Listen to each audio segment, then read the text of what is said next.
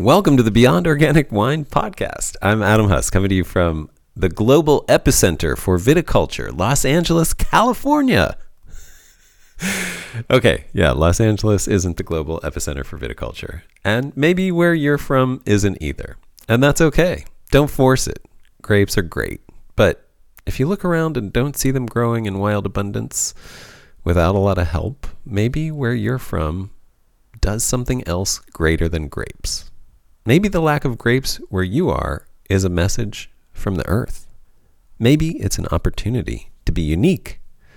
When I stopped telling Los Angeles what kind of wine I wanted to make and started asking it what kind of wine it wanted me to make, this land led me to make the most popular wine that Centralas has ever made. A wine unlike any other in California, a wine that included some native Los Angeles prickly pears. Centralas is my winery, by the way, and the premier sponsor for this podcast. It seems to me that what we have called wine and revered as wine and created certifications and diplomas about is not actually wine. It's one perspective on one kind of wine from one region of the planet. And I think the first step, the lowest hanging fruit, if you will, to having an authentic local wine culture is simply using local ingredients.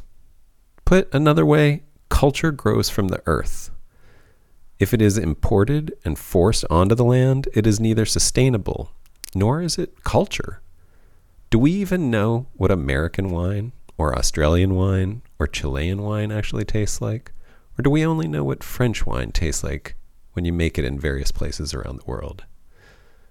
My guests for this episode are the gentlemen of Hermit Woods Winery in New Hampshire. Ken Hardcastle, Chuck Lawrence, and Bob Manley. They have an incredible story of asking these questions and beginning a journey of discovering and creating their local wine culture. These guys are exploring unexplored territory in wine, and they have a lot of knowledge to share about what they are finding. The wines of Hermit Woods Winery are well aged, dry, textured, complex, with great mouthfeel and nuanced aromas, but they aren't made from grapes. They're made from a blend of things like quince, daylily, kiwi berry, black raspberry, honey, rhubarb, and many other fruits and plants and herbs and flowers and spices that thrive in New Hampshire. They make about 35 different wines at least every year, and they've been at this for over 15 years. They started by asking, Does it have to be a grape? And I think they've answered that question with an emphatic absolutely not. We cover their philosophy and their unique approach to winemaking in this conversation, and it is full of an inordinate amount of practical and helpful ideas for anyone who might want to consider joining this local wine movement.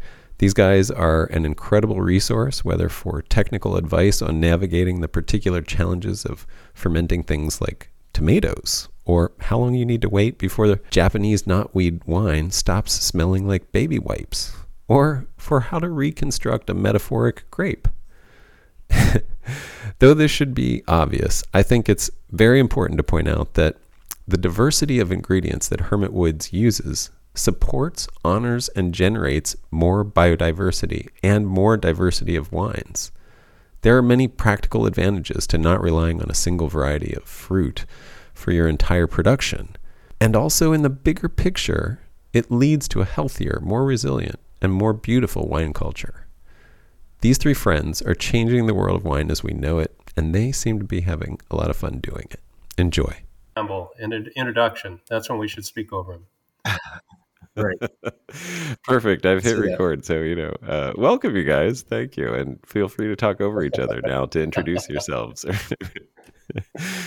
um, well, I now, uh, uh, if you could all at least say your name, so your the sound of your voice is associated with a name, at least for the moment, and people can figure out who you are maybe later. Sure. My, my name is Ken. I'm Chuck, and I'm Bob. Fantastic, and you guys, as a all together, make up Hermit Woods Winery. Is correct. that correct? Yep. And you were just about to say sort of how what the culture is like there with Hermit Woods and how it's sort of related to this relationship that you guys have had for a long time, even prior to this winery. Sure. Well, the the three of us met as friends uh, many years ago, probably uh, close to twenty years ago or more, and we began spending a lot of time together, sharing our hobbies and and uh, a lot of mutual loves for a lot of different things. Uh, not the least of which was alcohol and everything related to the fermenting of and making of crafting of of alcoholic beverages. Adam, Adam, I, need, uh, I need to interrupt first. here just for a moment. But the, the truth of the fact is that Bob and Chuck discovered that I brewed beer, and they came over and proceeded to drink my beer as often as they could. that's that's really how it got started, I think. I see. I see. Well, I think we drank your own alcohol too, well, just to be fair. There's no doubt about that. The only reason I know you, Ken, as I say to everybody at our when I give a tour or talk about our history, is the only reason we know each other is because I don't know how to make beer and I'm terrible at it. So, uh, so somebody introduced me to Ken fortunately for you. So, uh, so I had a choice to either uh, spend time with Ken learning how to make better beer and go home and make beer myself, or uh, my choice ultimately was to just spend more time with Ken and drink his beer. And I've I've never made beer again since since meeting Ken. So it's worked out yeah. quite well, and it's Lovely. resulted in the three of us spending an enormous amount of time together uh, around the topic of fermentation, and it started with beer, and it uh, rather rapidly after that branched off into into uh, fermenting just about anything and everything that we could get our hands on for the next six or seven years before this thing actually materialized into an actual business.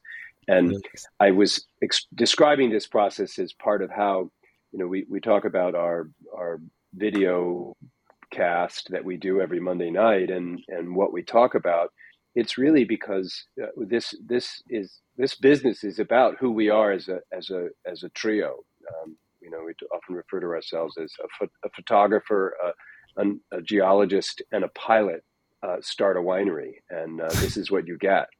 And and so it's really uh, it, it, the conversation that that is Hermit Woods is about is not just about wine and things fermentable, but it's about the culture that we've created uh, by by being together, by caring about this and having a passion for this, and and uh, and sharing that passion, both in the form of the the liquid that we create, as well as the relationship that we have with each other and with our guests. I love and, and I don't know, yeah, Adam, if you've had a chance to to mine our website or anything, but we make very unconventional wine, and um, well, that's why we're talking. It's, yes, I started, have. And, yeah, it started like Bob said there as a you know a love of fermenting and, and making beer, and and then I got really into making mead. And uh, my wife and I bought an old farmhouse here in central New Hampshire, and a bunch of fruit trees and berries on the property. And our son found some old beehives on the in the barn, so we set up beehives so we had good pollinators for our garden and access to fresh honey. And the previous owner had planted some cold hardy hybrids, some Maréchal Foch grapes, back in 1970 for the first winery, legal winery in the state of New Hampshire. And uh, those had wow. laid fallow for, for 10 years prior to me buying the, the old farmhouse in 2003. So, anyway, I had all this fermentable materials on the property, and Bob and Chuck and I started down this adventure of, of trying to make wine and we were importing grapes, buying grapes from from California, from Chile, and and um, crushing them up and, and, learning the process of making wine. And, and, and really, in a nutshell, we, we realized, of course, that the, the winemaker gets to, to nuance the process, the, the, the yeast, the temperature, the, the barrel aging, the, the press times, the maceration times, all, all those different things that you get to, to do as a winemaker. But really, it's the, the quality of the fruit really dictates and sets in motion the biggest aspect of what the resulting wine is going to be. And we realize that, of course, there are certain geographic regions on the planet where vinifera grapes grow superlatively, and not New Hampshire, not New England. so we right. flipped it on its head. I'm glad you noticed. We turned that. it around and we said, "All right, what grows exceptionally well here on its own?" And if we use the same approach that we would with classic vinifera grapes, could we make expressive wines that that could cellar, that could pair well with food, that could take you down a, a magical path of the glass and enjoying that that beverage? And we've been experimenting ever since and crafting uh, very unique wines that speak completely of New England, but without using grapes at all in our wines. So no, well, what happened to the Maréchal Um? I, I now have a guy who's who's really into um, working with old vines in a completely Okay. natural, hands-off format, and I've donated my vineyard to him to to deal with, and uh, he just harvested Okay. a few weeks ago. You have to keep in perspective. It's a vineyard of mm, twenty to thirty Yeah, it's vines, tiny. so not commercially viable in any way at all. Got it. And now those, uh, I mean, I'm, so we won't talk very long about those, but I heard about them. Is this the, are they are they being sprayed with anything at all? No, they haven't, So they this- they haven't this been is- sprayed uh, at all ever, which is you know something that I really like, and it's something that that Bob and Chuck and I really enjoy with with our food and with our beverages is to to work with stuff that grows naturally well on its own. You, you don't need sprays for Right. wild blueberries. You don't need sprays for rhubarb. you know, there's and if you don't want a perfectly spherical, shiny, beautiful looking apple, you don't need any sprays for the apples either. And they'll make damn good cider Right. or wine. Right. I, one of the, the things that we did in our in our experimenting in the early days when this really was just a hobby was we planted 120 vines of hybrid grapes that uh, Maréchal Foch was was included in that as well, and we grew that vineyard in on my property uh, nearby for five or six years. But one of the things that we learned, other than the fact that that at least I can speak for myself when I say I'm not a farmer. Um, the the Maréchal Maréchal Foch and other hybrid grapes, although they've been developed such that they will grow in colder climates, nonetheless, this part of the world is not an ideal climate for these types of fruit, and and for that reason, most growers in the Northeast who are growing uh, hybrid grapes are spraying them, and that's the only way they're able to make a successful vineyard work. There are there actually is only one exception that I know of for sure.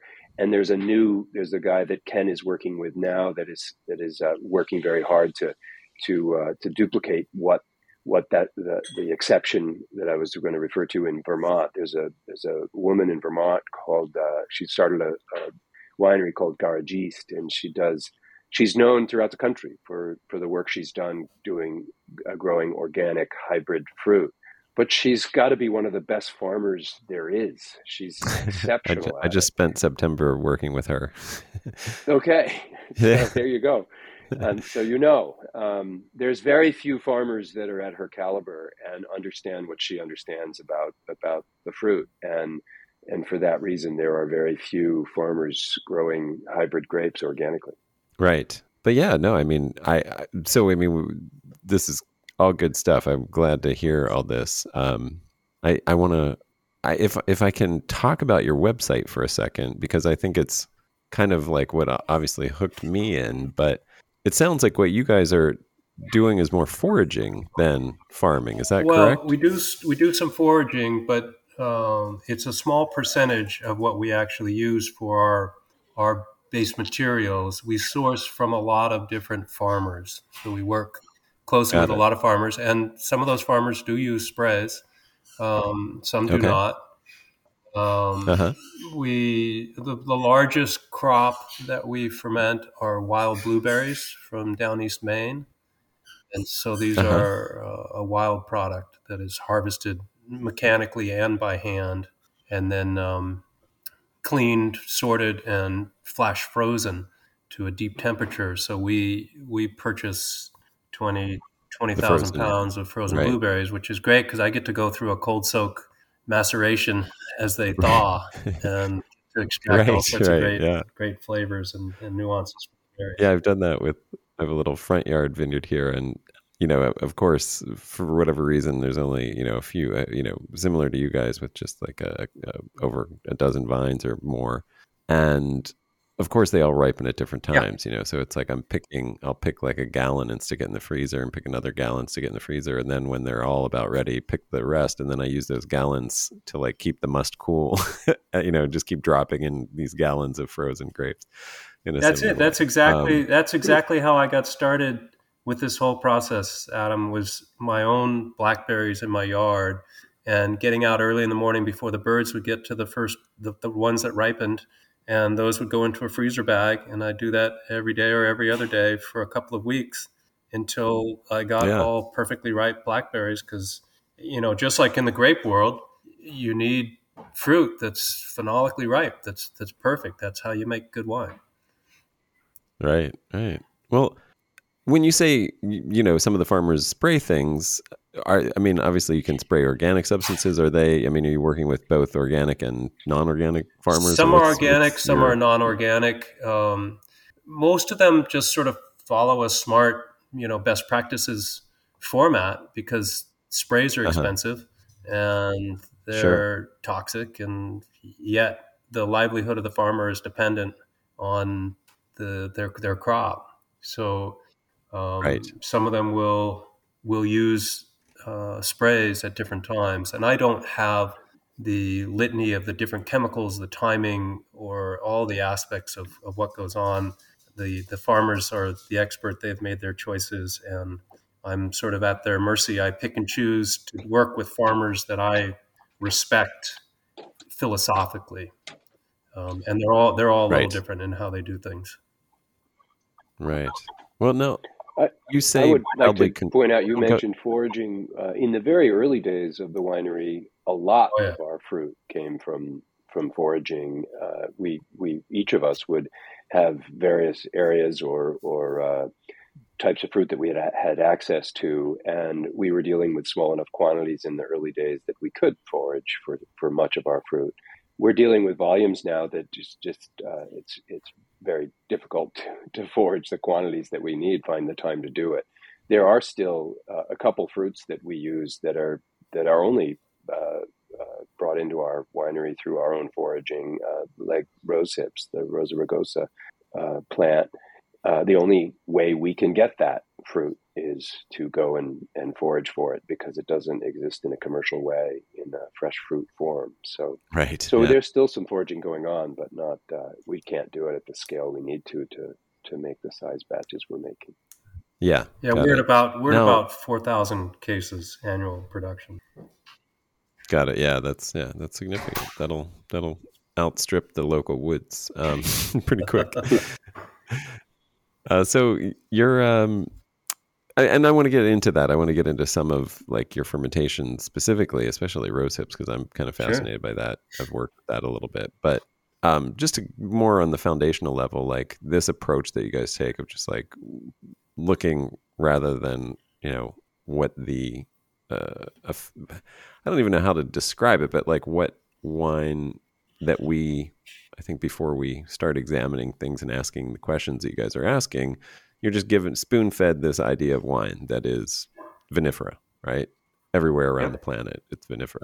Um, what was it that made you, you know, shift in that thinking other than just, you know, it was you weren't getting great grapes from California and Chile or, or, you know, did, were there philosophical things that you encountered or just, mm, I don't know, was there a moment or a series of moments that led to that? And, and have you encountered conflict in in this thing? I mean, you do say you're proudly contrarian. You know, right yeah, I, I, I'll, I'll answer for myself anyway, and I know Bob and Chuck have their own ideas and perspectives and all of this, but for me, uh, I, as a geologist, it, it it seems to me there there are always much larger forces at play than we understand, and as humans, we we feel like we we can control stuff, and we get in there and we we grow monocrops and we figure shit out, and and it's a mistake and it's delusional, and in my opinion. And so when we were making wine from imported grapes, and I, you know, quickly realized, wow, the, the, the character of this fruit really dictates the, the, final product. I can nuance it a little bit, but it's it's really the fruit that matters.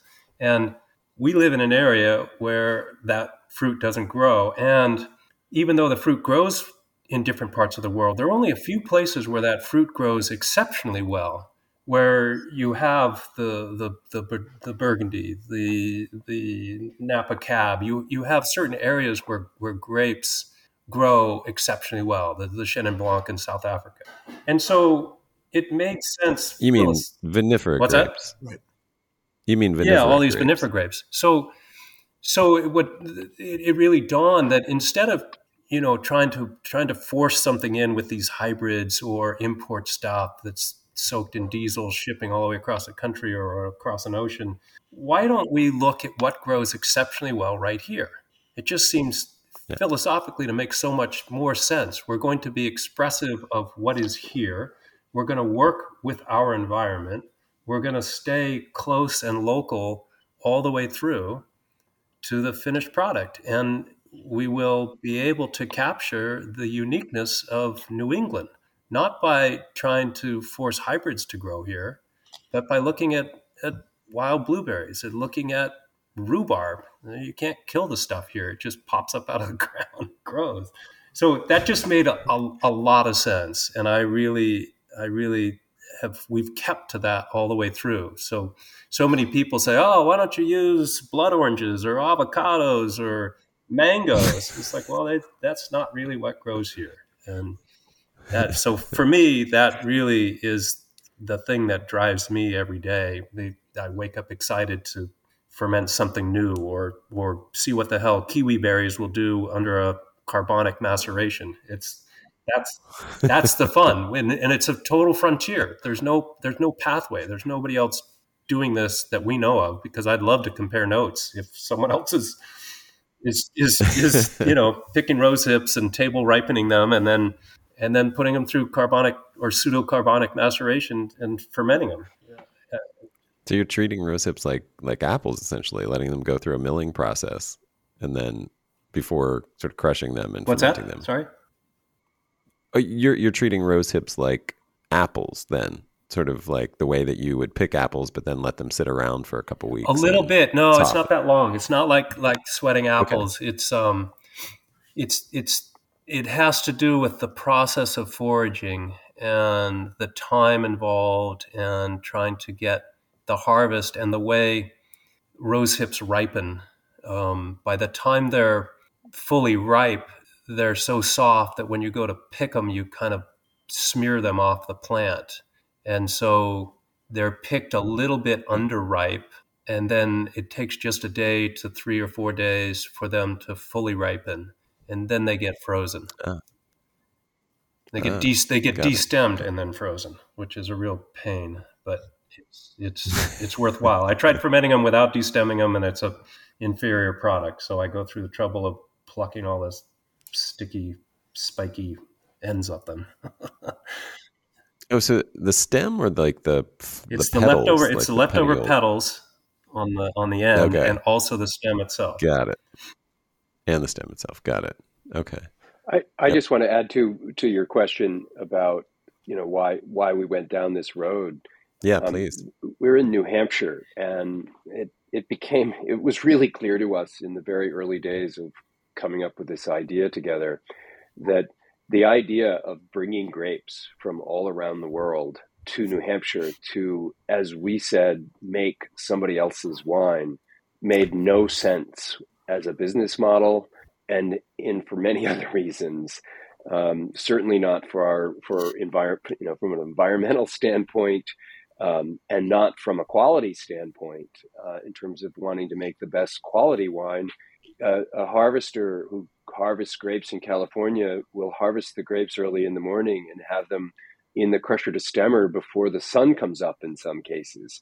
Um, because the freshness of the fruit out of the vineyard is is key to the to a successful wine. So putting it on a truck and driving it three thousand miles across the country and uh, and coating it in a bath of of uh, so of, uh, of chemicals to to uh, to keep them fresh uh, doesn't make any sense. And so uh, that was the main reason. And a lot of wineries do this, and there's wineries all over New England who who their their entire production is based on imported fruit, and we didn't want to be part of that part of that Right. process. And we weren't farmers, and so starting a starting a vineyard and growing hybrid grapes and becoming good enough farmers to do that in an organic way really wasn't feasible in the early days. We didn't have the land, we didn't have the, the technology or the skills, and uh, and so the only thing left to us was to think about what grows here. And I share all of the same ideas that Ken and I think probably Chuck would say the same that that uh, what a what a cool thing that we have this great fruit that grows here and that we can turn that fruit into a wine that we can enjoy in the same way we would enjoy a a uh, cab from California or a Sangiovese from Italy or a or a, uh, a, a, Pinot Noir from Burgundy, and and so that became our mission. Is you know we all we all had had the opportunity to try great wines from around the world, and and and some of those wines are what we really enjoyed drinking, and so how how do we how do we take the fruit that grows here and instead of making what is most commonly grown and made here when you work with the local fruit, which is usually a sweeter um, beverage that is uh, more unlike classic wine than it is like, um, how can we take that same fruit and craft something that is that is going to satisfy the same kinds of interest to us as as would be satisfied by a classic. That's classic that's that's wine. part of the key here too, Adam. That that may not be conveyed is that we don't make typical fruit wine. We make we make wine that tastes like wine, but wine that you've never had before because it's not made out of a grape that you're familiar with or a region you're familiar with. It's it's it's like vinifera based wines. They're they're dry, they're age worthy, they're well structured, they pair well with food, they they do all those things that that, that wines do. And I mean, we wouldn't be down this path if it didn't actually work you know, it was those early days when we were fermenting zucchinis and, and tomatoes and blackberries and Japanese knotweed and you know all sorts of crap. That you know some of that was was plonk. It wasn't something that we could pursue. But when we started working with various fruits that did work, I was like, well, crap. You don't have to sweeten the hell out of this to make mouthfeel. You don't have to deaden all the aromatics and, and notes by adding a ton of sugar if you're selective in in your fruit, you can make a dry wine that has body, that has mouthfeel, that has structure, that that is wine, and um, and that's yeah. what keeps. That's what's so compelling about this is it actually works, and there's not there's no secret to it. It's it's straight out. We we put all our information out there. We publish it. I give talks on it we're open source, ready to share it all, give it all away to, to foster the utilization of what grows locally with you. If you work with it, as opposed to trying to force it to be something, you can you can actually make some really you know enticing, satisfying, interesting products.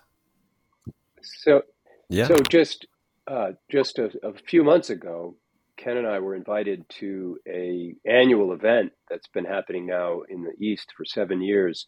A, a wine writer down in Maryland or Pennsylvania um, brings together who he feels are are the best winemakers on the East uh, every every year to put on a symposium where winemakers can be in a room together and share their knowledge and share their wines with each other and talk about those wines and pick them apart and and and talk about what's working and not working.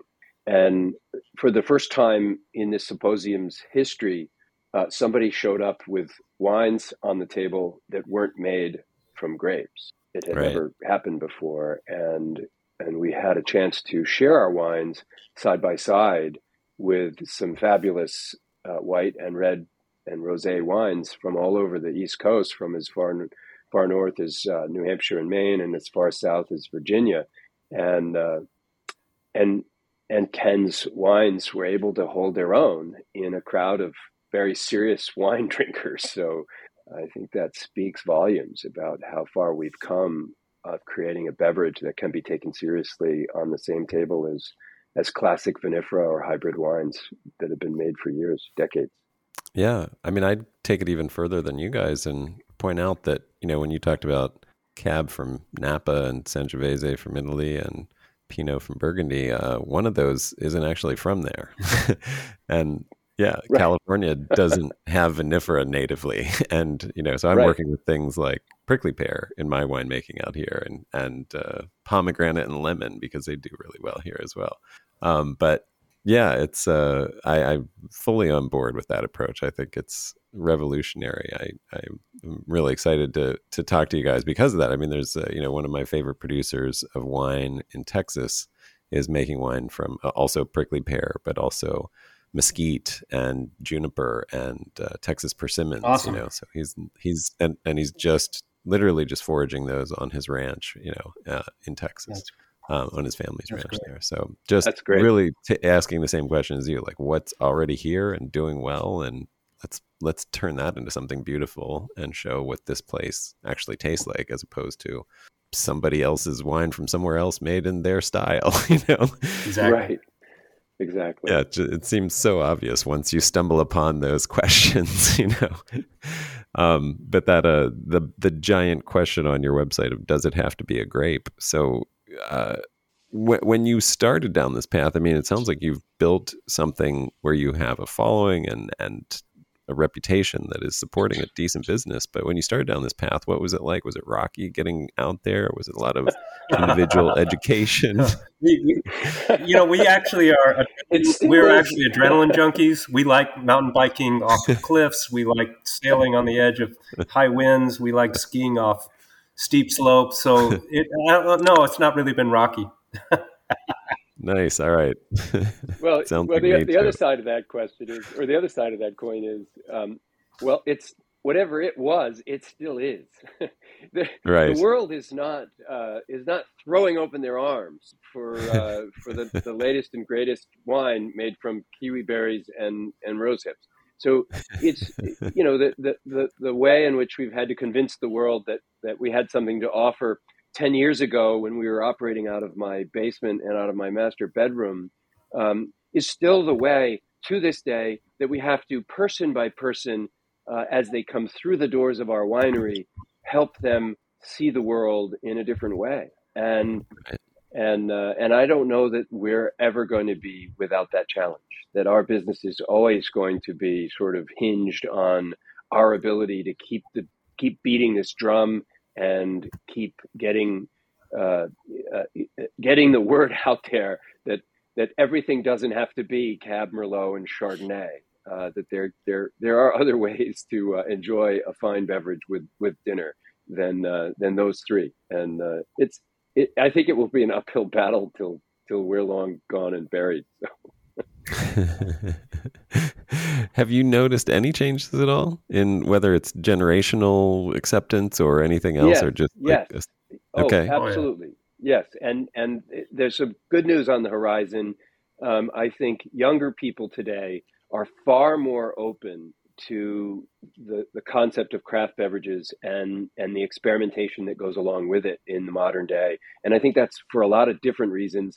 Uh, not the least of which the craft beverage industry is on a boom right now and has been for the last ten or twenty years. Um, there's there's craft breweries on a scale that hasn't been the uh, in effect since pre-prohibition. There's there's meaderies that are taken off like crazy. We went from having maybe 50 in the whole country to having, you know, in, in close to close to a thousand or more meaderies. And there's there's uh, uh, people experimenting with hybrid grapes like never before. There's people experimenting with with fruit like we're we're doing. And so I think the craft beverage industry has, has really busted open this idea, especially for younger people who have an open mind, who haven't had their their minds corrupted by the by the uh, the, the, the the old stodgy few who think that wine is only made in France by French people, and Right. and uh, and and so so yeah, that, that that door is opening up. And what's also been exciting is is that more and more people on a larger scale, the media, the wine media, has gradually begin to uh, begun to accept this as part of the conversation. Whereas ten years ago, it was really unheard of to hear a major wine uh, media outlet willing to talk about in any kind of seriousness wine made from things other than grapes. And now I see that I see it happening on a on a pretty regular basis. I, I'll tell you a, just a real quick story, and I'm not going to identify the media outlet, but there was a national media outlet that sent a reporter to New Hampshire to spend a week doing a story on wine in New Hampshire. And the reporter that they selected to do the story was someone who did not drink alcohol. so this this this was I mean this spoke volumes to me about the level of seriousness that the national media took wineries in New Hampshire because Right. it wasn't about the wine at all. It was entirely about the experience, the tasting bar, the the traveling, the uh, Right, you know the the tourism tourism aspect, piece right, of it, yeah. not the not the beverage. So Fascinating. so yeah, uh, so there is there is hope, and uh, and the, the, the fight seems to be uh, uh, you know a little less challenging, but I think uh, I think we're going to have to keep keep working very hard to uh, to to create an openness and a and a willingness for the larger population to begin to see and understand that not everything has to be made from from grapes. Yeah, that's great. Well, let's talk about some of your ferments. Like, what are some of the fun things that you guys really are, are that are that do really well for you? Um, you mean uh, in when you say do well for us, it means in terms of the resulting liquid that we like to drink, number of sales, ease of fermentation. What? Uh, I yeah, all of the above. I guess. Uh, I mean, you know, I'd love Lake to House hear. White, Ken. Talk about Lake House White. Talk about Red Oh, yeah. Scare. I mean, Yeah. you've you've got some wines that are just they're just you know people who walk into our winery who have spent their entire life thinking that grape wine is the only wine and that it's only made in in the wine regions of the world will walk in the door and discover Lake House White or Red Scare or or some of our other wines and and have their minds blown. And Yeah, so yeah, that's that's that's, that's a good that's a good format. So, so a little background, Adam. Um, all the wines that we make are made like a red wine. So they're all full fruit ferments with everything: stems, skins, seeds, format, and we end up with whites, rosés, and reds because of the amount of red skin that's included in the ferment. So it's really the materials that that dictate that. And Lake House White is a, a really a nice example, an, an excellent example of where individual fruits on their own produce a, a mediocre kind of wine. So if you take a peach and you Mm. ferment it, you get a wine that's okay, but nothing like a vinifera-based wine. The, the individual fruit just doesn't have en- enough in it to create that magic that some of the vinifera grapes do. When you Mhm. combine a couple fruits, just like you might do with a Rhone Red blend, you end up taking those holes that are in some fruits and filling them with others. And then you start to grab some of the magic that, that happens. So Lake House White is, is a, was a long process to to be now where I feel pretty comfortable about how it's going to evolve and how it's going to come out. But it's it's four different components that come ripe at much different times during the growing season. Um, the first is rhubarb, which isn't even a fruit, and it pops Right. out early here in New England, so it's harvested and cleaned and chopped and frozen. And then peaches, and you know, people don't really think about New England as being a place for good tasting peaches, but when the peaches grow, when the season is right for peaches in New Hampshire, there's some of the best tasting peaches around that, uh, that I've ever had from lots of different places. So peaches make up a good component of it. And then there are the wild foraged rose hips that come right after those two. And the Rosa rugosa grows wild all over the place here. It, it, it, it likes crappy soil and, and grows extremely well on the seashore and sandy soils with, with salty, rich airs blowing through it. And so we go and we harvest a bunch of rose hips. And then the final component, which is critical, is, is a quince. And quince is an old New England standard fruit because it's super high in pectin. Before uh, Knox figured out that, that boiling horse hooves could create gelatin and jams were no longer vegan. Before that, people would grow a, a quince tree and then they could harvest their strawberries and throw a little quince in it, and they would have enough pectin to set that fruit into a jam or jelly. And quince is, you know, extremely astringent, lots of flavor, very aromatic. Um, most chefs turn it into a into a paste that's very tasty, and um, and it's a critical component for this lake house white. So those four components, each one on its own, is okay, but pretty singular note. It's like somebody just hitting a couple of keys on a on a keyboard, And when you combine the four together in the in a good ratio, you get this the, the magic of you know a, a, a good Chardonnay or a Sauv Blanc or some some vinifera based thing where you get nuance and, and intrigue and the flavors pull you along and it's and it's done as a as a you know a bone dry barrel aged wine um, i have to the way i describe it when i give talks is i sort of create a grape in my in my mind um, and then physically the the the individual fruits don't have enough sugar to create you know 22 24 Brix to get the alcohol that we want. The individual fruits may not have enough juice. A rosa rugosa rosehip is is right. pasty there's not much juice in there yeah and then contrary to that the the quince if you were to press and ferment straight quince juice it would be so damn flavorful and astringent it's it's too intense so it needs to be watered down so i sort of work mm-hmm. with with the fruits and veggies, water, and some sort of fermentable to to craft something that comes together. It's very it's very beer brewing in nature, and that's where my roots mm-hmm. are. So I've got you know different yeah. components that I'm going to bring together. So every one of the wines that we put together at, at Hermit Woods is a combination of different variables that I can play with, the amount of water that I use, the amount of fermentable sugar that I use, the type of yeast or that I use, the and the type of fruit or or other materials that I use. And you guys are pretty minimal. You're pretty minimal in your interventions, as I, I understand from your website, at least. Is that?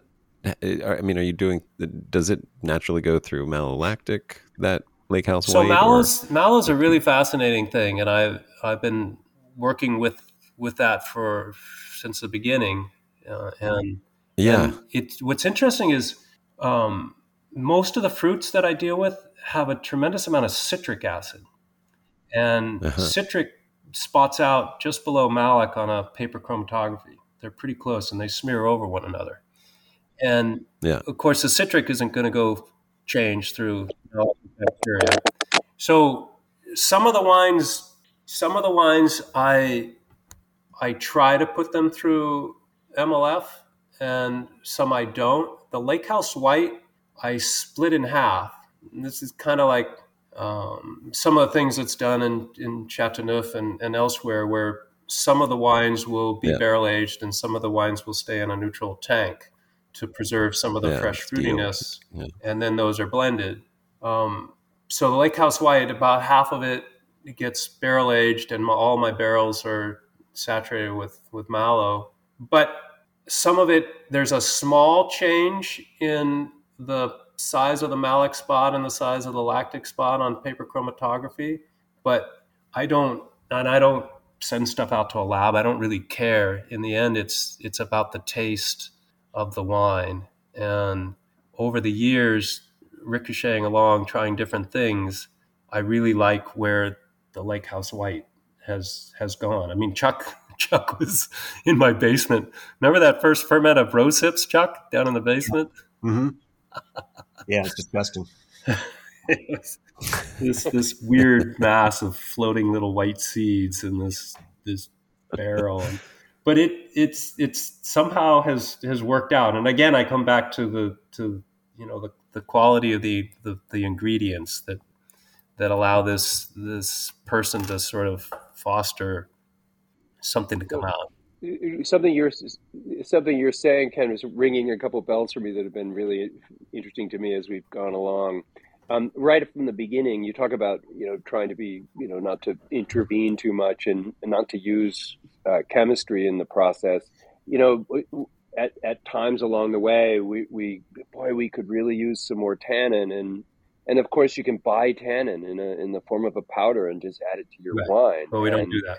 Um, there are lots of yeah, and so early on, Ken's like, well, we need to find something like, and we we discovered these uh, autumn berries that that were really astringent and had had lots of tannin, and then we were we discovered this tea that was this Indian tea. It's made from sumac and and steeping these sumac flowers in in liquid to, to extract the tannins because they're very high in tannin and, and, and using that in some of the recipes. And so building the recipes out of the fruit and the ingredients that exist in nature and in the wilds and not not being tempted to just go to the store and buy the the additives necessary to build build the wine that you're trying to make. Yeah, that's a, that's and that's a great point because there is there is no acid adjustment. There's no tannic powder adjust, added. There, there's none of that that goes on. Uh, just just trying to understand what the what the fruit brings to the glass from this area. And the other thing that brings brings to mind is you know watching Ken over the years. Uh, you know, at this point, wine takes a long time. You know, and we have about thirty or thirty-five different wines that we produce every year. Um, uh, only a handful of those are at, at, a large scale. A lot of them are a much smaller scale, but um, nonetheless, that's that's 35 wines a year. Um, wh- what we're doing isn't being done anywhere else. There's nobody to ask. You know, how does this work, or how do you how do you change this, or how you know if you change this, what will happen? So, at 35 wines a year, it's going to take decades or more to figure out what works and doesn't work, what makes sense and doesn't make sense. And there's there's no history to to, to feed into this. So right. so Ken has come up with this great process where you know a good example I, I, I just to make it easy to talk about he'll he'll create four open top fermenters of blueberries to produce our our petit blue, and each of those open tops might might experience a, a, a different yeast. So we get four different yeasts affecting the wine, and then pulled off as a carboy, and he'll follow that carboy through the entire year to see what that one yeast did to that to that blueberry, and mm. and then we'll have you know one variable at a time. We'll have one year he'll have four different yeasts, and what do they do to the fruit? One year might be four different press strategies or maceration strategies or uh, you know any number of things. And you, Ken, you can speak to it, but so what Ken has ultimately done is because of multiplying each batch by all of these smaller batches, Ken's made thousands of wines. We've been doing this only for, you know, commercially for 12 years, and he's literally probably made uh, well over a thousand wines so that we can speed up the learning process that's going into uh, figuring out how do you put these things together in a way that, that makes a really lovely product. Right. That, that, that, that, it's made yeah, a huge that difference. really was one of the biggest frustrations early on, Adam, was that so many of these wines need you know five years to ten years to see see what yeah. they're what they're going to do. And coming from the brew standpoint, where I could brew a beer and three weeks right. later I could know what it's going to taste like, or three months later, that's fine. Right. I can adjust it, make make some changes to the formulation, and do it again and see what it's like. But with wine, if I got to wait ten years, five years for something to to show itself, hmm. I'm going to be in trouble. So this was my way of accelerating that. I'm I'm 61 years old, and I and I needed to be able to move this forward as quickly as possible. And so I have 100 or 120 different containers that I ferment and age in, and they all have something in them at some point in time. And that's that's been my method of exploring and tweaking different variables that Bob talked about to try to put this together. And fortunately, yeah. another novel. fortunately, we've created a, a culture. There is there are no expectations for what we're going to produce out of Hermit Woods, other than really tasty, unique products, and so that leaves it open. So I remember when yeah. when our Petite Blue Reserve, Ray Isle from Food and Wine Magazine called it out as the best craft beverage in the state of New Hampshire, and my wife likes our Petite Blue, and she goes, "There, now, see that? This you nailed it. Now you're just going to do that again, right? And I'm like, no, no, no. I think I can make it better. change it. the other thing that also comes to mind is in the early days, to give it to, to shine some light on on the way in which Ken had to figure this out. Um, you, we obviously have to chaptalize uh, uh, most, if not all, of our wines in some way. We need uh, alternative fermentables. The, the Brix levels of most of the fruit that, that grows here in the Northeast uh, hover around 10, 12, 14, you know, we're really lucky 18 Brix. Um, uh, there's a couple of exceptions, kiwi berries being one of them. But since right out of the gate, we knew we were going to have to find some fermentable sugar, uh, we started the process by making sugar wine. if we're going to add sugar to our ferments to bring the alcohol up, we need to know what that sugar is contributing. So Ken made sugar wines, beet wine, sugar, corn syrup wine, cane sugar wine, corn sugar wine, all these various sugars that we could get our hands on in, in, in volume. And we added the sugar to water and he added pitch to yeast and fermented it out to finish to dry and bottled it and aged the bottles for three or four months so that we could uncork them and say, okay, this is what sugar makes and make the best possible decisions about what sugar additions we're going to put in our wine so that we get the least contribution of flavor and aroma from the sugar and we get just alcohol and then the flavor and aroma that the wine is is producing is going to come from the fruit right on that's very smart so and do you so you do have to chaptalize still for most part you haven't you're not adding there there isn't enough sugar in just the correct, fruit correct. combination Yeah. So when I when Okay, I build this grape, that's one of the variables is the added fermentable sugar, especially when I dilute something. You know, an elderberry is a super intense little fruit with very little juice, and so I may Right. use you know a couple kilos per per few liters of of liquid or of water. Now I've diluted it's ten Brix down to two. So now I've got to add some sort of fermentable sugar to bring it up. And like Bob said, it turned out that dextrose, corn sugar derivative, is just creates pure ethanol. The yeast are happy with it. So that's an additive that goes in during fermentation. And what what then happened, Adam, was I realized, well, I don't have to add all this sugar at once. I don't have to add all this water at once. I don't have to add this fruit all at once. So instead of just picking grapes at ripeness and crushing them and fermenting them, the yeast have to handle 24 Brix. They have to handle their environment that they're in. I can actually coax them along any way I want. So I will Mhm. often start off. I have a let's say I'm gonna I'm gonna make a, a wine with with uh, let's say I'm gonna do Lake House White, and so I have these ingredients, and I'm gonna use a certain amount of water and a certain amount of sugar. Well, I can add the bulk of the water right at the beginning and dilute the natural sugars, and I can let the native yeast or I can pitch a commercial yeast and let that start to work, acclimate, absorb all the nutrients, and then I can introduce. Let's say I'm going to add, you know, 100 kilos of, of dextrose. I don't have to add it all at once, so I can add it in portions every other day or every few days, depending on how the yeast are are doing their their thing. I can coax them along, and I don't get Mhm. tremendous temperature stresses on the yeast, and it ends up building mouthfeel. It builds weight Mm. in the finished product. Early on, when I made a blueberry wine, I took blueberries, I took water, and I took a bunch of sugar and threw them in a vat and stirred it up and threw some yeast on it. And I ended up with this hollow, terrible blueberry wine. But then when I started building the wine, coaxing the yeast along through the fermentation, I got to total dryness and now I had mouthfeel. I had weight. It was it worked out great.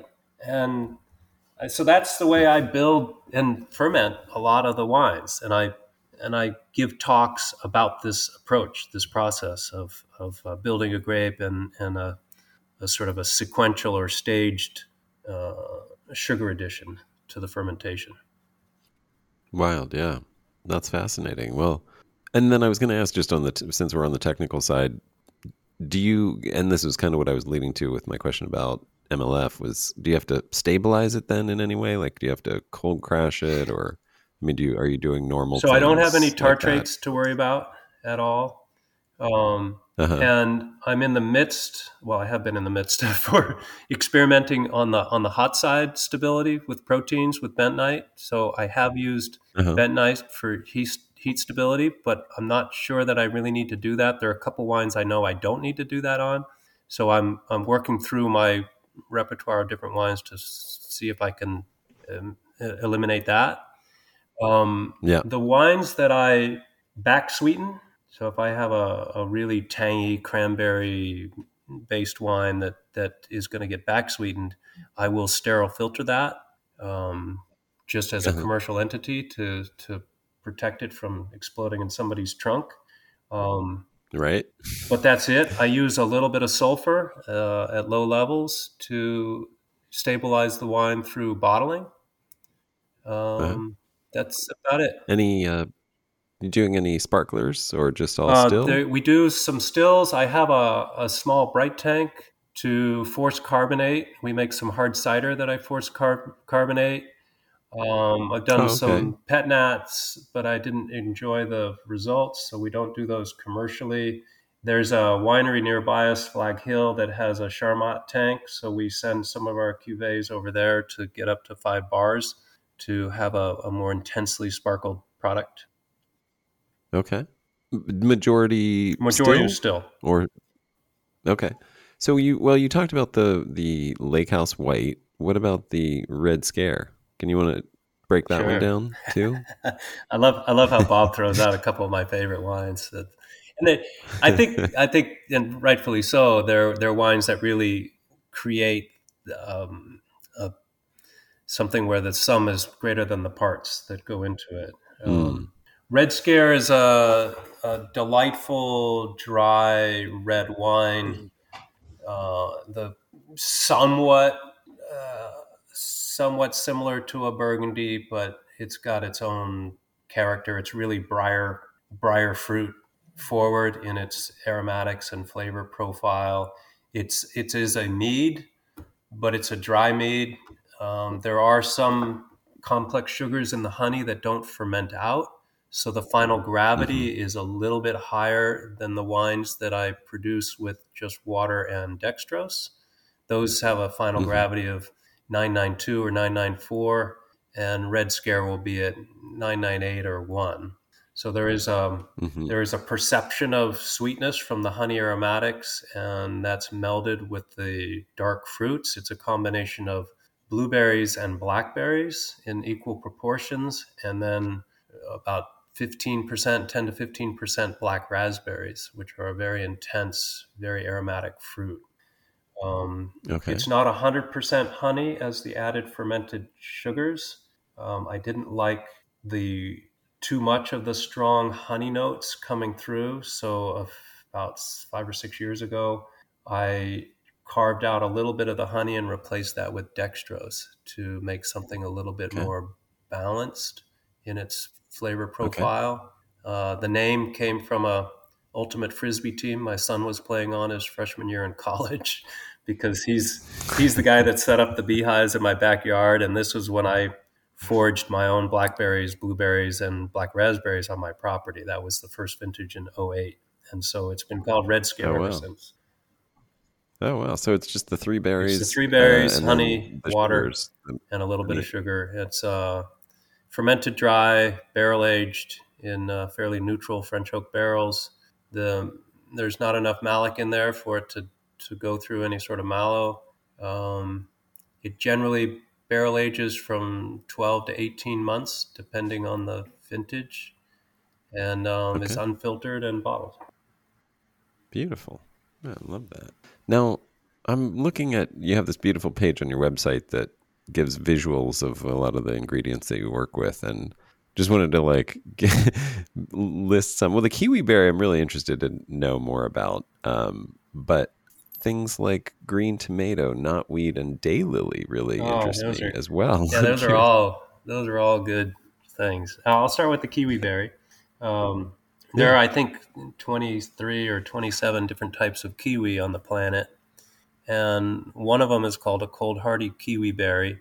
And it's like a zone nine fruit. So it'll grow in very cold Right. climates and may have originated in Siberia or something like that. But it's all over New England. Right. It grows here. In fact, the state of Massachusetts wanted to uh, register it as an invasive species because it was tearing down some old old growths and old historic buildings in the Berkshires, but um, that that didn't Yeah, pass, a- a vine, fortunately. right? And there are people that grow it commercially. Um, so it grows in in tough conditions. It grows like a grape. It's a, got a, a, a vine. You need like one male plant for every six or eight females. Um, the Uh-huh. berries are like a large grape size, like a Gamay grape or something. That has a smooth skin. You cut it open and it's green with little black seeds and tastes just like a kiwi that you have from California or something. They can reach up to 28 Brix in New England. It's it's a crazy Wow. high sugar variety. Typically, they'll come in more in the 18 to 22 range, but it, it can go that high. There's a there's an organic grower, this guy Dave Johnson down in Pennsylvania, who has been growing these kiwi berries for three decades now, and he's done lots of grafting, lots of development. He's an organic grower. Um, we sourced from him, but we had troubles with transportation mostly. And now I work with an experimental grower at uh, University of New Hampshire, Iago. He's got 3,000 different cultivars. He's trying to figure out which ones do best in the soils of New England as a cash crop. They're super nutritious uh, fruit, and they can give a good dollar to the farmers that don't want to try to farm stony land that we have here in New England with the short growing season. So the kiwi berry Right. is um, is an intense flavored fruit with very little juice per se. It's very thick and snotty as a as a fruit pulp to try to get the, the juice out of it. But I I let the yeast do the magic for me. So I like just like all my wines, it's a full fruit ferment. So all the kiwi berries go into the ferment. I do add some water to lighten up the flavor because it's really intense on its own. Although I have done 100% straight kiwi wines that they they lend themselves more to a to a dessert wine, a sipper, because they're so intense. Um, They're very high in ascorbic acid. Um, they they're a strange beast to work with. I I'm still struggling after 15 years of working with this fruit to really nail it down. This last vintage, I thought I had a really good balance. It was drinking a bit like a Sauv Blanc. It was blended with some peaches and some rhubarb with the kiwi, and those three things married together into this just gorgeous, crisp, dry white wine.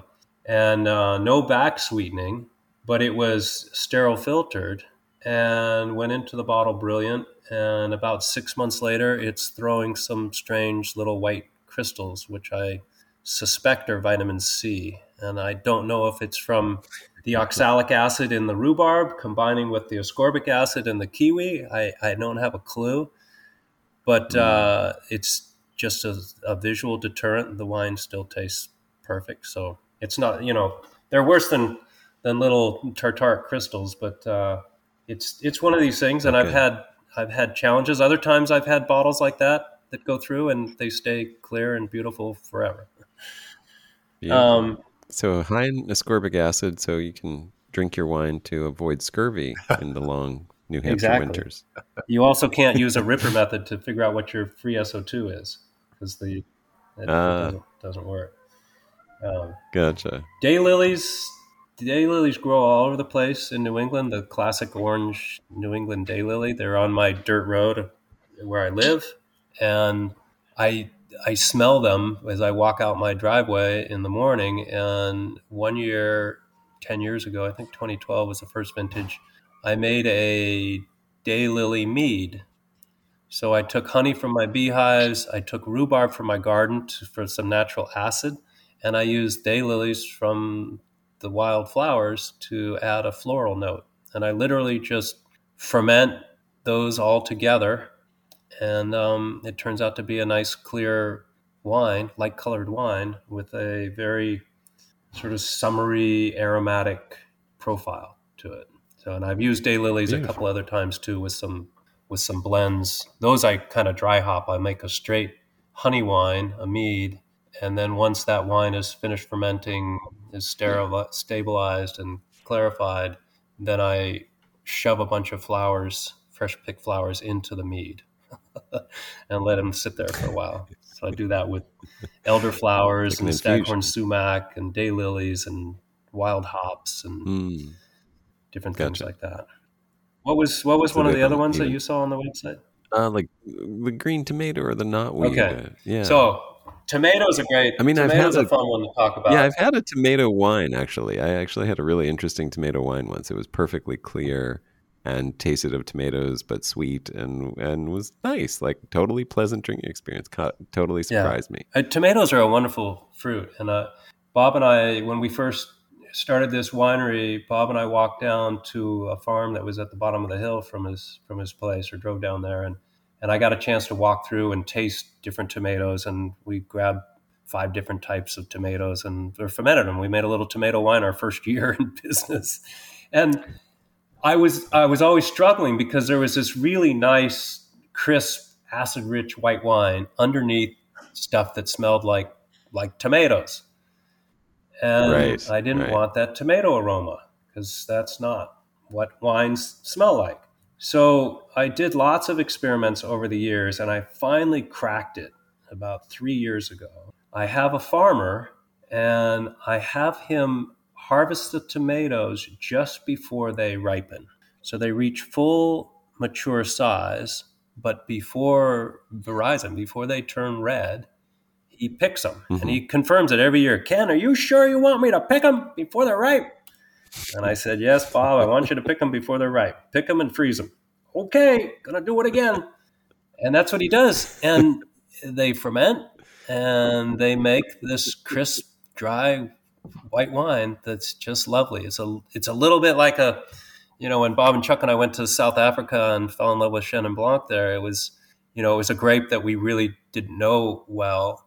And we went right to the mothership and, and it was just fantastic. And this tomato wine has been kind of like that. This last year, we released a wine called Ken's Tomato Folly, and it's a green tomato, or I don't like to call it green tomato because there are green tomatoes that when they're fully ripe, they're green. Right. And that's not what we use. We use a red tomato. tomato that's not allowed to turn red. right. So it's an Right. unripe, fully formed red tomato that then is fermented into this white wine that if someone tells you it's tomato, you can find tomato in it. But if no one mentions tomato, you won't find it. Fascinating. Now, I mean, I was asking about knotweed. Is that an, a, a wine by itself, or does it go as an So ingredient? into- Japanese knotweed is an invasive plant that grows all over the place Right. in New England, and it looks kind of like bamboo. And it's uh, when it first comes up, it's it's kind of like a bamboo shoot, and some people call it bamboo, New England bamboo. And you can eat it. It's it's an edible if you kind of harvest it like asparagus early in the spring when it's when the shoots are first coming up. Um, and it's a it's a huge source of resveratrol. So when Oh. people make and sell resveratrol pills for their antioxidant contribution, it's not made from from grapes. they they may say it's just like red wine grapes, you know, the French conundrum, Right. but it's actually made from Japanese knotweed. So it's a great source of resveratrol. It's also, I just want to interject, it's the base of a, a biological fungicide called regalia. Oh, I've heard that about that. That's a- right. Fascinating. Yeah, it's Uh, great. It's it's a great plant, and I got a bunch of it in my backyard. So, so one year I'm like, well, okay, I'm going to turn an invasive, something that's not good but that's healthy for you, into something that's that's a potent potable. So I harvested a bunch of, of young knotweed and I chopped it up and I fermented it with some water and sugar and yeast, and I made a white, white wine that tastes that smelled just like baby wipes. It was terrible. But as my wife knows, with all this experimentation, she says, "Well, you know, it's still kind of young. Why don't you just leave it downstairs and, and and see what happens?" And she was right. About two years later, Bob came over. I remember this, Bob. I don't know if you do, but about two years later, he came over and I poured him a glass of something and didn't tell him what it was. And he's like, "Ah, I what is this? Do you remember that?" I do. Yeah, very much so. the baby wipe aromatic had gone away and it Uh-huh. turned into this nice there, there were some vegetal notes for sure but not not in a really strong way that just seemed like you were you know drinking an alcoholic smoothie this this had turned into a reason I believe I still have a bottle of that. In do you cellar. really I think so. Yeah.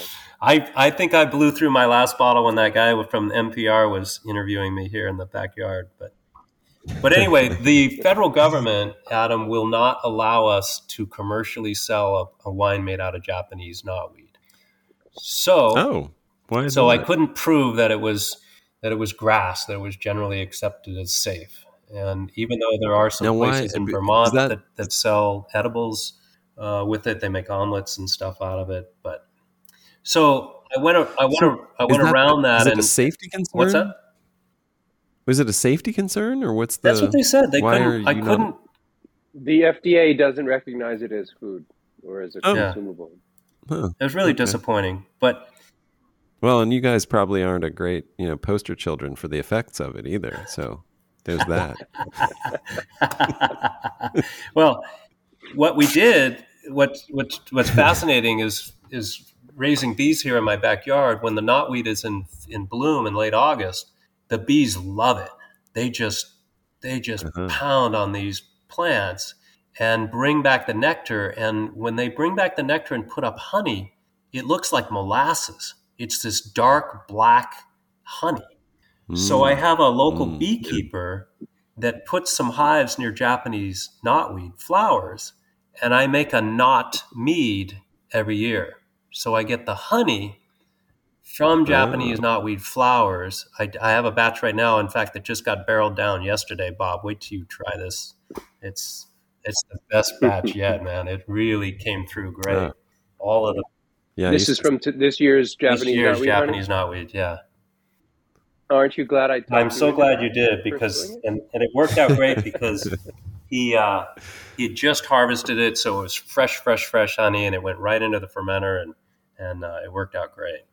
And I and I made enough. I- You didn't happen to save any of that for me to put on my toast, did you? Well, It's my I, I favorite did honey. not. Sorry. we Oh, i mean it, there's something about those dark honeys we we kept bees we've kept bees off and on for multiple years here in la in our backyard and and you know the one thing that we loved was just seeing how the color of the honey changed through the Yeah. seasons uh, depending on what was in mm-hmm. bloom you know and you get this beautiful like you know array a you know, spectrum of colors. And we we determined that when the avocados were in bloom was when we got that like deep dark chocolate honey and loved it. I mean that was the one that that and then there was one other the the opposite end of the spectrum was like this super thin perfumy like floral honey. I don't like we could never figure out what it was. It might be the jacarandas that bloom here these beautiful purple flowered trees that line one of the streets in our Yeah. neighborhood. Um, it might have been from that because they're very nectary and um, perfumey but it's yeah it's uh it's fun to see that. I i love that too. I used to say knotweed is not a weed. Um because there's so many great things about yeah, no, so it's that's super, Adam. I, I I I fell in love with that same thing with with having bees and seeing how the the colors, the color of the cap changes, and then the character of the honey changes all through the season. So you have multiple harvests. You could do multiple harvests and vintages from one beehive for different meads through the year. yeah which is- exactly which is yeah great. yeah it's really amazing exciting. well what's the what is your um what do you what what is the name of your your video uh blog vlog? Your weekly video cast is what i'm trying to So say.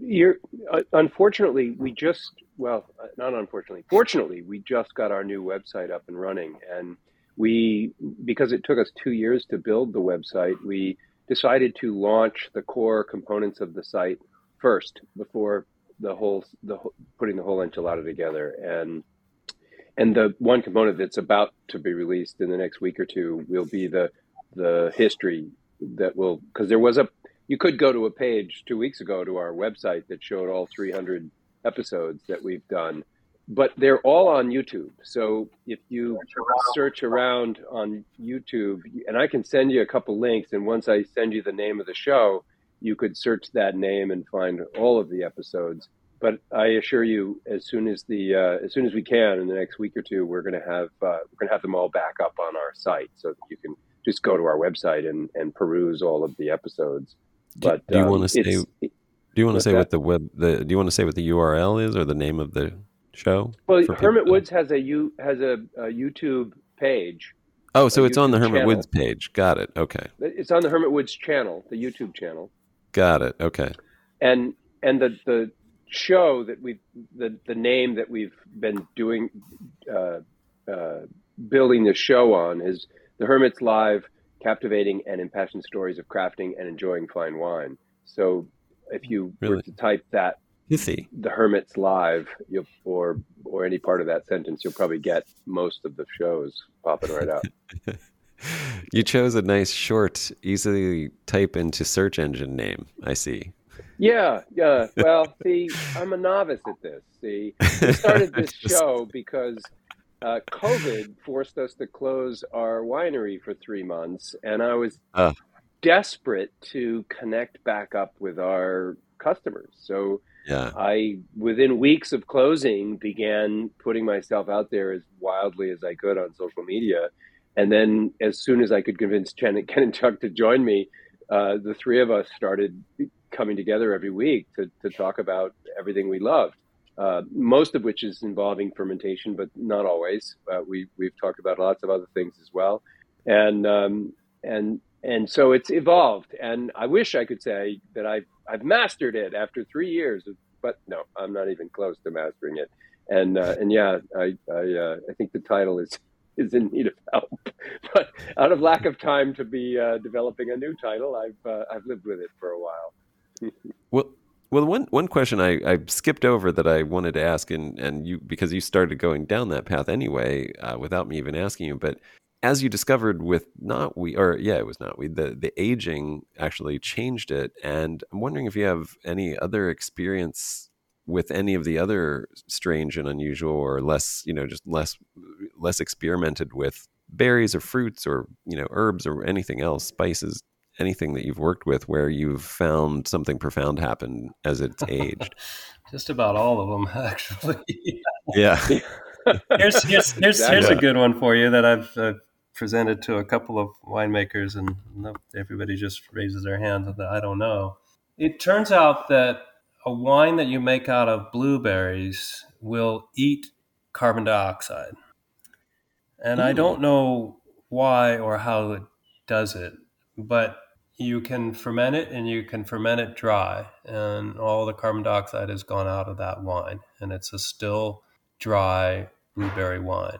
And then if it's in an environment where there's some co2 it will absorb that co2 and the way i discovered this mm-hmm. was i had this was back when we first started the winery commercially at, at bob's house and i had some glass carboys and i also had a few plastic carboys. And i had a, a tank of carbon dioxide that we would use for sparging bottles before bottling and, and stuff like that.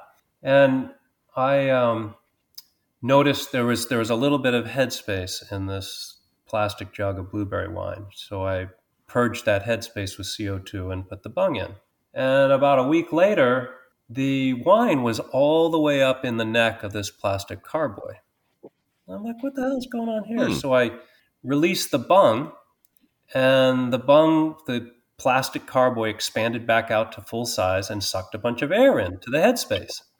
I'm like, oh shit, there's air in the hmm. headspace. I better clear that with CO2. So I purged it out with CO2 and put the bung on. After about three times, I'm like, oh shit, it's just eating the CO2.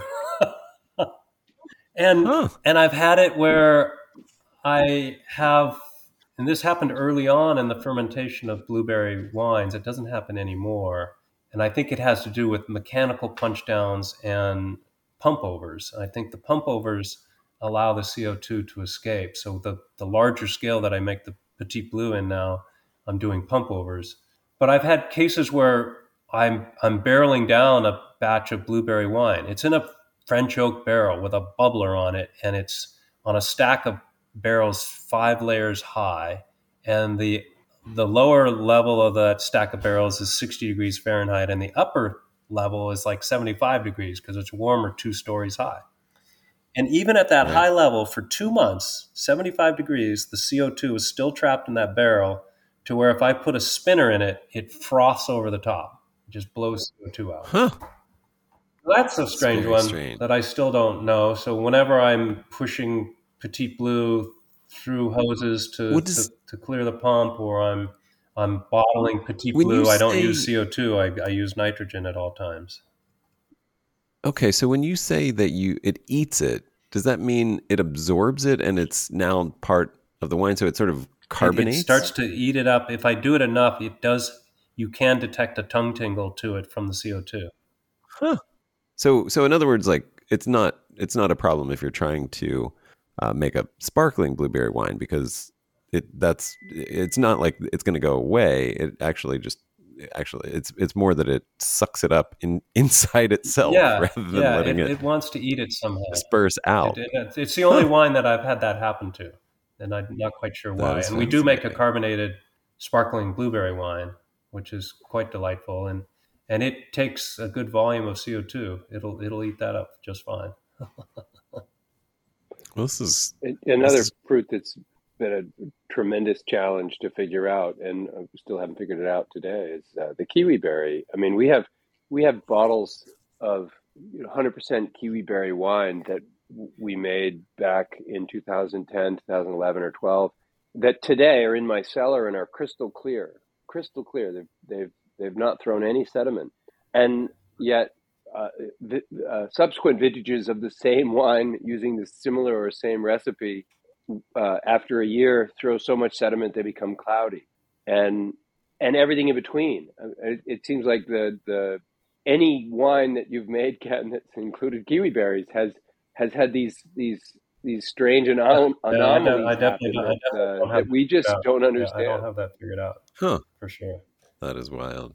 Well, very cool. Well, I mean, I'm sure we could, given the number of ingredients that you work with, we could talk all day about everything that you guys do. Um, but is there anything that I you guys would like to say just as a as a wrap up? I want to you know not not keep you all day and and uh, just make this like a, a listenable episode for people to enjoy. But um, but yeah, no, anything that you know, anything that I missed asking you about, or or anything that you think is important to know about what you guys are doing that I didn't that we didn't Yeah, cover yeah. yet. I, I just want to say right off right out of the gate that it's such a joy to talk to somebody else who gets it, who understands. Because so few people really get it, really understand that there's there's so much so much wonderful stuff that can come out of this type of thinking and experimenting and and uh, and so it's just been it's been a real pleasure hearing you talk about this stuff and and and not just hear talk about it but understand it. So uh, thank you. Fantastic. Yeah. No, I, I, I mean, I, I, th- I think it's so funny how much lip service gets paid to the expression of terroir in wine, and we're working with you know grapes that come from another continent and don't wouldn't thrive without massive crutches, whether it's like constant irrigation or sprays of all different kinds to be able to actually survive and produce a consistent crop in the climates where it's grown around the planet in certain cases. And and yet we're you know concerned about terroir and it's like w- what is more terroir than what you guys are doing? I can't think of anything you know? Like that's that's yeah like that approach if you want terroir you have to take that approach like if, if you know it's that's just a whole exam re-examination of what that means in wine and i yeah Yeah, and it Yeah. all evolved from really from Bob and Ken's backyard. The Dolgo crab apples, the the blueberries, uh, started from a neighbor's farm, and we live in the you know one of the best blueberry barren regions of the world that you know our blueberry wine evolved into. And yes, so it's I agree. It's it's really it's about terroir. It's about the experience. It's about the flavor of something that it's like to be here that is no other place on earth. I mean, you can't make a blueberry wine isn't that's isn't that more interesting? Yeah, it's much more interesting. I mean, it's like, we all we want to just make the same wine everywhere around the Right. planet like don't we want to try something unique everywhere we go wouldn't it be cool to have like a rainbow of diversity Right. in the alcoholic beverage industry you know that we consider yeah i don't know like it just seems so obvious to me well, it's an industry, Yeah. right? Farmers are growing things, and we're able to create a different um, path for for utilization, and it provides jobs and agriculture and and th- agricultural things that grow here. I mean, what's better than that? Yeah. Yeah, that's true. It, it really supports, you know, local farmers. I, I mean, we didn't mention this. I saw this on your website, but um, you're participating in something that provides a, a living wage for your employees. Do you want to talk about that? Well, uh, yeah. So er, early on in in our winery, I, I read about a, a another business in Vermont that had had to figure out how to how to put a, a surcharge onto their onto their meals at a restaurant and and applied that surcharge to the to the wages of their employees and and was on this mission to figure out how to how to treat everybody equally and fairly and and uh, and I just was so inspired by this concept. All of us were. We we we looked into it and we think this is what we need to be doing. We you know I honestly I'm no no better than the guy who has to clean the dishes at our at our restaurant every day. I, am no better, and I don't deserve any more than that person. That person is as integral part of our organization and our business as as anybody else. And so we wanted to start operating in that way, so that in the best of our ability, we could treat everybody the same, treat everybody equally, and pay people a wage that is that is uh, a living wage that you can actually afford to live on, mm-hmm. because that's not what's happening in most places. And and I, I don't know that we're gonna we're gonna solve this problem, but we're gonna try. Damn it! so you might that's been it. our mission in, in everything we do, and that's why I say it's really about this culture that the three of us came together and and are doing what we're doing because we're inspired by the excitement and energy and passion that that comes from building something new, building, creating a new idea and a new approach and a new a new way to solve a problem and a new way to uh, think about a, a, beverage that people have thought about differently for, for thousands of years. So that's a that's an excitement and an energy that just really percolates through everything we do, and that's why I said in the in the very beginning of this conversation, uh, uh the the relationship that the three of us have is very much at the at the core of the culture that that is the business that we've created, and and uh, that culture is is very much about, like you said, the, the, the uh, creating something that's unique, that's special, that's fair, that's that's that that supports the the that supports all of our team, that supports uh, uh, that supports our community. I mean, it's been as it's been as important to me to be successful as a business as it has been for us to be successful in our community on our main street in this small town of Meredith, and uh, let let the town of Meredith share in our success and and vice versa. So uh, so yeah, I think that's uh, that's been an important context of our business since the beginning. Well, thanks, guys. This has been really great talking to you. Like like you said, it's just great to connect with folks who who are have this approach. It's like nice to know you're out there first of all, just as to bring hope to my life and hopefully to others who are starting to have the same kind of thinking. But I think you know as we move into a you know into the 21st deeper into the 21st century where i think so much of what has been considered the traditional wine industry is being put to a stress test and failing um, and you know, as you guys were saying younger consumers less and less care about that quote unquote traditional wine industry that wine culture yeah, right. um, and and are buying less and less of it um, i mean i think the answer is essentially what you guys are doing. Yeah. So, um, hats off and congratulations. And I can't wait to try all of these things. Real pleasure. Yep. Pleasure, Adam. Thank you so much for listening. I hope you enjoyed that as much as I did. And if you did and would like to support this podcast, there are many ways that you can. Patreon is something that you can subscribe to to financially support this podcast. That link is in the show notes. And a big thank you to all of the folks who already subscribe on Patreon. You guys actually make this possible, and I am so grateful for you and for your support. Also, you can buy wine from Centralas Wine. I mentioned them at the beginning of this episode. It is my winery, and the proceeds definitely help this podcast because it is the premier sponsor for this podcast. And if you don't want to drink amazing, delicious wine or, you know, sign up via Patreon, there are some other non monetary ways that you can support, like just leaving a great review or telling your friend about this podcast. It's all helpful, it's all much appreciated. Thank you so much.